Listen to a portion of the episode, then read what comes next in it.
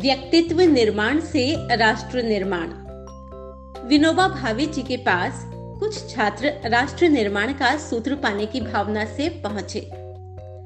विनोबा जी ने उन युवकों को सूत्र देने से पूर्व कहा, देखो, मेरे पास कुछ लकड़ी के पासे हैं। तुम्हें इनसे भारत का नक्शा बनाना है। जब बन जाए, तब मैं तुम्हें राष्ट्र निर्माण का सूत्र बताऊँगा। लकड़ी के छोटे छोटे पासों से नक्शा बनाना बड़ा कठिन काम था। सभी छात्र पासों से भारत का नक्शा बनाने में लग गए, पर किसी को कुछ समझ में नहीं आया। एक छात्र ने गलती से पासे को पलटा तो देखा उसमें मानव शरीर की आकृति थी। उसने सभी को पलटकर देखा तो किसी में हाथ, किसी में उंगली तो किसी में पाँव थे।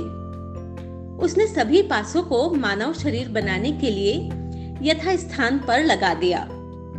जब शरीर की आकृति पूरी हुई तो सभी पासों को उनके स्थान पर पलट दिया। इंसान का शरीर भारत के नक्शे में परिवर्तित हो गया। तब विनोबा जी ने कहा, मैं तुम्हें यही सूत्र देता हूँ। भारत का निर्माण करना चाहते हो तो इंसान व्यक्ति का निर्माण करो।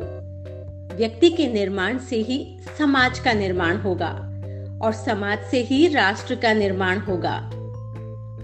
बंधुओं, यदि एक एक व्यक्ति नई दिशा अंगीकार करे और मूलभूत भारतीय दर्शन के अनुरूप चलना शुरू करे, तय मान करके चलना। आज भी भारत पूरे विश्व का आदर्श बनने की क्षमता रखता है। धन्यवाद।